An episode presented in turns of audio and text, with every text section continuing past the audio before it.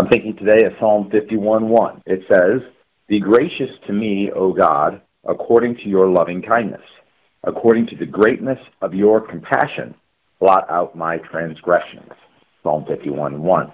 If these things that David was writing about here were not already God's character traits, what reasons would God have for forgiving our sins? He's not required to do so. He's not tricked or trapped to do so. He's free, holy, and righteous. He would be just in giving us exactly what we deserve. However, his mercy is unending.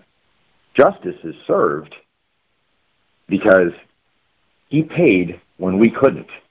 Jesus took the penalty for sins upon himself. Praise God, that's done.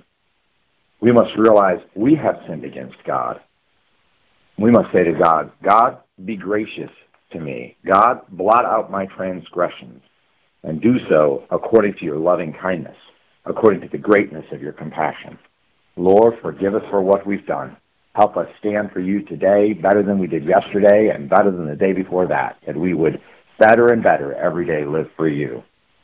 Check out lifestationtoledo.com for more information about the Life Station. People can give online on our website.